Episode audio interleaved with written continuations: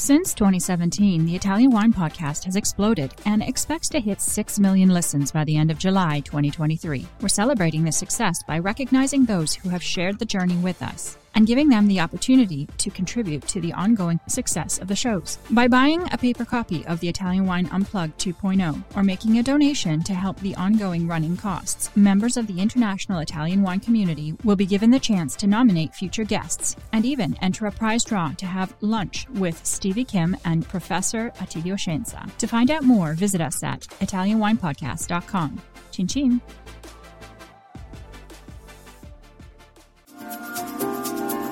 Welcome to this special series dedicated to slow wine held in Bologna in March 2023. During the fair, we conducted several interviews with some very exciting producers. We were able to pull out some of the more interesting elements of Italian wine within the slow wine movement. Tune in each week on Italian Wine Podcast. Hi there, I'm here with Pier Viberti and can you tell me the name of your winery? Marengo Mauro Winery, yes. Okay. And uh, what's your role at Marengo Mauro? So, yeah, uh, Marengo Mauro is the name of my father in law. Marengo Mauro it's a small family business winery. Where so is it? It's in Novello. We are in the southwest area of the 11 villages of Barolo. It's a family run business with brand new lines of wines and labels, but the whole estate was founded in 1901 and then during the 60s started the cultivation of vineyards. There are two most important wines. One is of course Barolo. Barolos are becoming more and more characteristic and producers are trying to represent the best uh, Barolo in their region, in their village and in their vineyard. Right. Uh, so I think Barolo Ravera is the uh, cru we have, which is the most important one. Uh, we do it uh, since 2017. But uh, in the last uh, five years, we produced uh, also uh, Nascetta.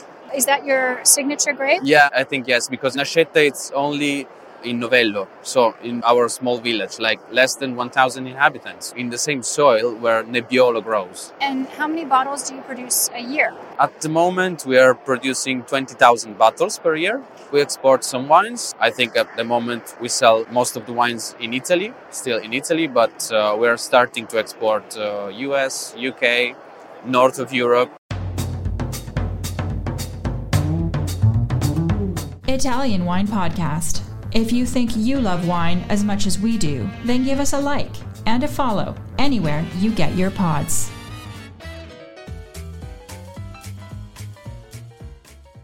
So I was going to ask you about the slow wine motto. What it's very much to do with sustainability and what do you think your winery how does it fit in for the buono pulito giusto motto? I think it's a very complex matter and I think it's the most important uh, theme we have to reflect on.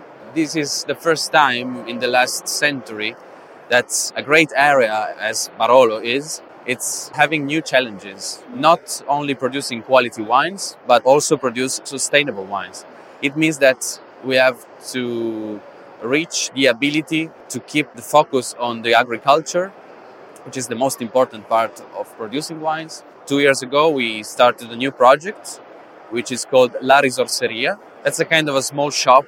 We make the wine tasting, but we also show some materials coming from the vineyards, like clay, like pigments obtained with the grapes. We transform a lot of things coming from the agricultural process in new objects. We put together a lot of things. Thank you so much for taking the time Thank to speak to much. me.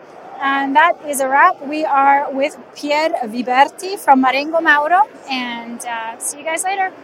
Thank you very much.